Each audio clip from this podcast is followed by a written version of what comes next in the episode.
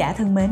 chào mừng quý thính giả đến với chuỗi bản tin podcast Triển vọng khôi phục hậu covid mười chín, thách thức và cơ hội được thực hiện bởi Deloitte Việt Nam. Tôi là Tú Uyên, phụ trách mảng phát triển khách hàng và thị trường của Deloitte Việt Nam khu vực phía Nam. Sau hơn ba tháng kể từ khi đại dịch covid mười chín chính thức được công bố, nền kinh tế nói chung cũng như các doanh nghiệp và hộ kinh doanh nói riêng đang dần bước vào giai đoạn bình thường mới để phục hồi và vươn lên. Với những ảnh hưởng tiêu cực đáng kể mà đại dịch covid mười chín đã gây ra, hàng triệu doanh nghiệp phải đối mặt với rất nhiều thách thức trong quá trình vận hành, nào là gián đoạn hoạt động sản xuất kinh doanh, tăng chi phí quản lý hàng tồn kho, rủi ro về nợ xấu và thậm chí là sự thay đổi trong hành vi người tiêu dùng, vân vân. Nhưng ở một góc nhìn khác, đây cũng là thời điểm phù hợp để doanh nghiệp tự nhìn nhận và làm mới về tư duy, sản xuất kinh doanh, nâng cao hiệu quả vận hành và tiến hành số hóa các công cụ quản lý. Là nhà tư vấn hàng đầu luôn đồng hành cùng doanh nghiệp, Deloitte Việt Nam nhận diện được những vấn đề then chốt trong hoạt động kinh doanh mà các công ty cần cải thiện để vượt qua giai đoạn khó khăn sau những thiệt hại về kinh tế mà đại dịch gây ra. Những dự báo chiến lược, các khuyến nghị và trên hết là những giải pháp hữu ích là những gì mà các chuyên gia tại Deloitte Việt Nam sẽ truyền tải trong mỗi tập tin của chuỗi bản tin này. Trong bản tin podcast số một hôm nay, thách thức đối với chi phí doanh nghiệp từ góc nhìn của thuế, chúng tôi sẽ thảo luận về các vấn đề mà doanh nghiệp có thể gặp phải trong và hậu đại dịch covid mười chín. Từ đó liên hệ đến những rủi ro thuế tiềm ẩn để các nhà quản lý xem xét và đưa ra những khuyến nghị giúp chuẩn bị cho các cuộc thanh kiểm tra thuế trong thời gian sắp tới. Trong tập một này, chúng tôi hân hạnh giới thiệu hai diễn giả cũng là những chuyên gia trong lĩnh vực thuế, anh Phan Đặng Phước Vĩnh. Chào chị Uyên, xin chào quý thính giả. Và chị Nguyễn Thị Thảo Ly. Chào chị Uyên, xin chào quý thính giả. Anh chị đều là những trưởng phòng cấp cao của Bộ phận Tư vấn Thuế và Pháp lý tại Deloitte Việt Nam. Đầu tiên, Uyên xin cảm ơn Vĩnh và Ly đã nhận lời tham gia bản tin podcast ngày hôm nay.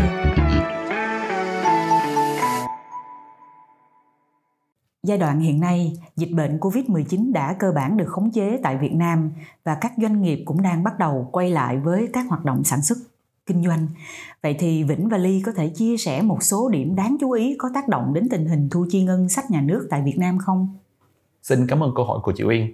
Nếu như hai không một chín được nhìn nhận với một gam màu tươi sáng, thì ở năm nay hứa hẹn sẽ là một năm đầy thách thức với tình hình thu ngân sách của chúng ta. Cụ thể, chúng ta có thể xem xét một vài số liệu như báo cáo của chính phủ thể hiện thu ngân sách năm hai không một chín là cực kỳ khả quan với mức thu một phẩy năm triệu tỷ đồng,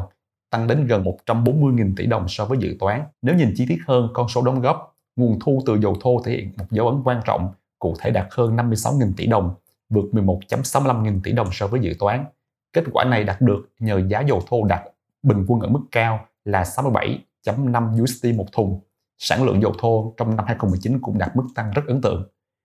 Trong khi đó, tình hình năm nay lại là một bức tranh hoàn toàn trái ngược và nguyên nhân chắc hẳn chúng ta ai cũng biết, ảnh hưởng của đại dịch covid mười chín. Gần đây, báo cáo chính phủ có đề cập đến một số yếu tố tác động đến thu ngân sách của năm nay. Yếu tố đầu tiên đó chính là tăng trưởng kinh tế, nhiều khả năng đạt ở mức thấp hơn kỳ vọng sáu phẩy tám phần trăm đã đặt ra.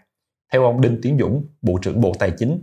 trước tác động của đại dịch covid mười chín, nhiều doanh nghiệp đã phải thu hẹp hoạt động sản xuất, kinh doanh do gặp khó khăn về thị trường, gián đoạn nguồn thu, nguyên vật liệu, yêu cầu về hàng hóa giảm sút, tạo sức ép lớn đến thu ngân sách nhà nước. Theo đánh giá của các tổ chức quốc tế đưa ra vào đầu tháng tư, mức độ thiệt hại của nền kinh tế Việt Nam phụ thuộc rất lớn vào thời điểm dịch bệnh kết thúc. Trong đó, Ngân hàng Thế giới dự đoán mức tăng trưởng của Việt Nam hai không hai không sẽ là bốn phẩy chín phần trăm. Ngân hàng Phát triển Châu Á và Quỹ Tiền tệ Quốc tế I M F lần lượt dự đoán là bốn phẩy tám phần trăm và hai phẩy bảy phần trăm. Thứ hai, giá dầu thô bị điều chỉnh sâu. Theo báo cáo của chính phủ, giá dầu thô bốn tháng đầu năm đạt ở mức năm mươi tám đô la một thùng, với giả định một cách tích cực là sản lượng dầu thô cả năm đạt theo kế hoạch là chín phẩy hai triệu tấn và giá dầu cuối năm đạt duy trì ở mức hai mươi lăm đến hai mươi tám đô la một thùng. Khi đó, bình quân giá dầu của cả năm chỉ đạt ở mức ba mươi đến ba mươi lăm đô la một thùng và chỉ bằng xấp xỉ năm mươi phần trăm so với số liệu của năm hai không một chín. Cảm ơn chia sẻ rất cụ thể của Vĩnh. Còn Ly, Ly có thể chia sẻ thêm những điểm đáng chú ý có tác động đến tình hình thu ngân sách tại Việt Nam không? Theo quan sát của tôi thì còn có một số các yếu tố như sau. Đầu tiên đó là việc điều chỉnh chính sách thu ngân sách nhà nước để tháo gỡ khó khăn cho doanh nghiệp, tổ chức, hộ gia đình và cá nhân kinh doanh bị ảnh hưởng của dịch covid mười chín.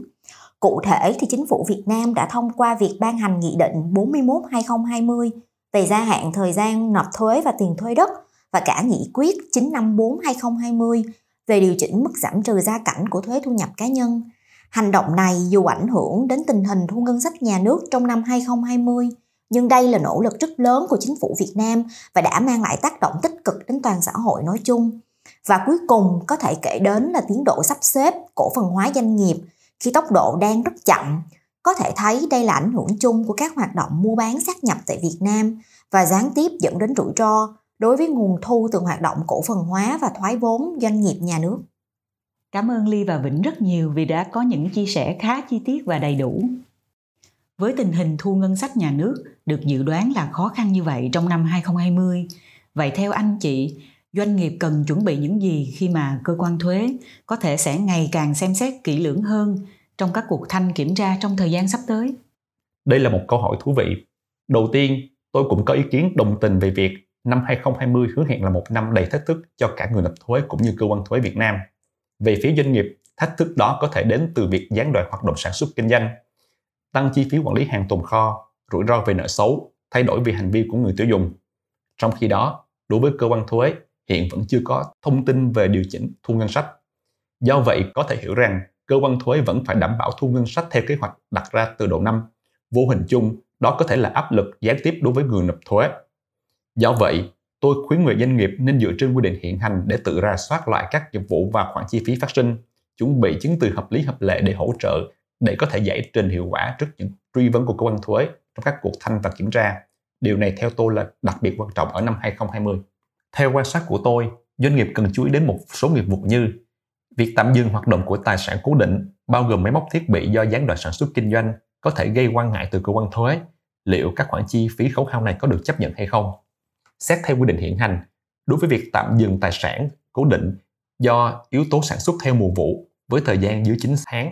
hay tạm dừng để sửa chữa, di chuyển địa điểm, bảo trì, bảo dưỡng theo định kỳ thời gian dưới mười hai tháng, mà doanh nghiệp có thể sắp xếp được đầy đủ hồ sơ, chứng từ và lý do tạm dừng thì vẫn có thể được chấp nhận là chi phí thuế. Thứ hai, hàng tồn kho do tiêu thụ kém buộc doanh nghiệp phải trích lập dự phòng giảm giá hàng tồn kho hoặc thậm chí hủy hàng, dẫn đến khả năng rất lớn không được chấp nhận là chi phí thuế liên quan.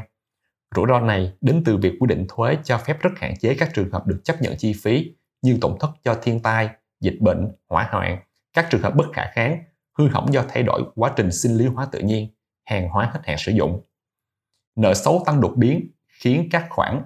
trích lập dự phòng, nợ thu khó đòi hoặc xử lý các khoản nợ tăng, qua đó phát sinh rủi ro không được chấp nhận chi phí thuế do không sắp xếp đầy đủ các chứng từ cần thiết theo quy định. Ở đây, tôi muốn lưu ý liên quan đến thông tư bốn mươi tám trên hai không một chín hướng dẫn về trích lập và xử lý các khoản dự phòng, có hiệu lực từ năm tài chính hai không một chín, đã giới thiệu nhiều điểm thay đổi rất đáng lưu ý đối với các khoản lập dự phòng, bao gồm khoản lập dự phòng phải thu khó đòi cũng như các khoản dự phòng khác mà doanh nghiệp nên cập nhật để áp dụng cho hiệu quả. Cảm ơn Vĩnh rất nhiều. Vậy còn từ quan sát của Ly, à, Ly còn có những vấn đề nào cần được các doanh nghiệp lưu ý không?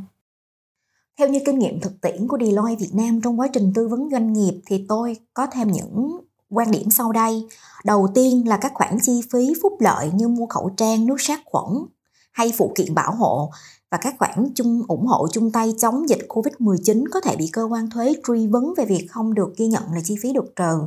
Theo cập nhật của chúng tôi gần đây, một vài cơ quan thuế địa phương đã ban hành công văn thể hiện ý kiến tích cực về việc chấp nhận những chi phí này là chi phí được trừ nếu như doanh nghiệp sắp xếp được hồ sơ chứng từ theo quy định, ví dụ như chính sách về phúc lợi hay biên bản xác nhận tài trợ theo mẫu hướng dẫn tại thông tư thuế thu nhập doanh nghiệp.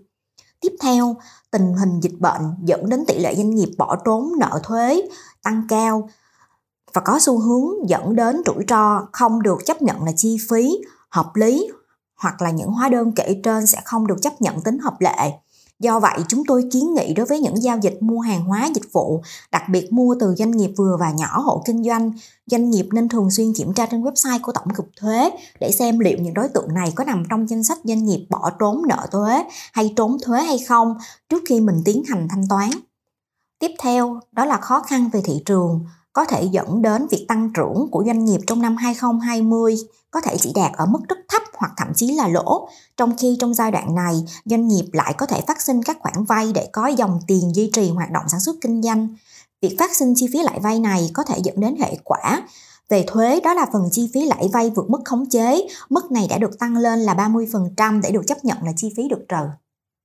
Tiếp theo, đối với các tập đoàn kinh tế hoặc nhóm các công ty thành viên tại Việt Nam, trong trường hợp các công ty thành viên này có khoản hỗ trợ lẫn nhau mà không có lãi suất hoặc lãi suất thấp hơn lãi suất trên thị trường, sắp xếp này có thể gây chú ý từ cơ quan thuế trong việc xem xét tính hợp lý của khoản vay hoặc thậm chí là cả ấn định tính thu nhập chịu thuế tăng thêm nữa. Và cuối cùng, để kích cầu hậu covid mười chín, chúng tôi nhận thấy rất nhiều các khoản chiết khấu thương mại, hỗ trợ được áp dụng và cần phải được thỏa mãn quy định về thương mại, kế toán và thuế. Ví dụ như doanh nghiệp không thực hiện việc đăng ký, không thông báo chương trình khuyến mãi theo luật thương mại, không sắp xếp hồ sơ chứng từ rõ ràng thể hiện các khoản chiết khấu thương mại hay hỗ trợ khách hàng này thì đều có thể dẫn đến rủi ro bị bác bỏ chi phí thuế. Cảm ơn anh chị, một chia sẻ rất là chi tiết và thú vị về xu hướng thuế ở năm hai không hai không.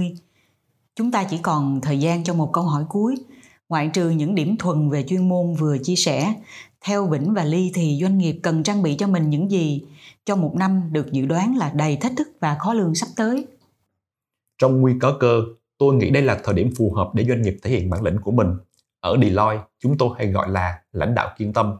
Tùy vào quy mô và đặc thù kinh doanh, bản lĩnh hoặc sự kiên tâm của lãnh đạo ở đây được thể hiện thông qua việc: một, doanh nghiệp tự nhìn nhận và làm mới mô hình sản xuất kinh doanh để trước mắt là bắt nhịp và phù hợp với trạng thái bình thường mới.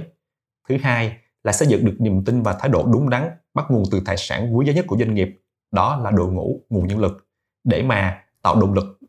để đội ngũ này cùng nhau tư duy sáng tạo và cùng doanh nghiệp vượt qua khó khăn, tìm được cơ hội trong thách thức.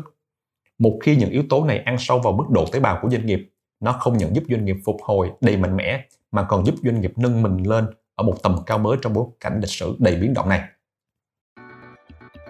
Và trong hành trình này, Deloitte Việt Nam luôn lắng nghe và đồng hành cùng doanh nghiệp, ví dụ như chủ chia sẻ này và các ấn phẩm khác, với hy vọng sẽ mang lại nhiều thông tin hữu ích cho các nhà quản lý để hoạch định kế hoạch kinh doanh tại Việt Nam.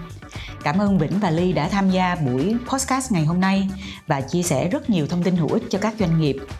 Cảm ơn quý thính giả đã lắng nghe tập một, thách thức đối với chi phí doanh nghiệp từ góc nhìn của thuế. Hẹn gặp lại quý thính giả vào tập tiếp theo sẽ được phát hành vào đầu tháng tám.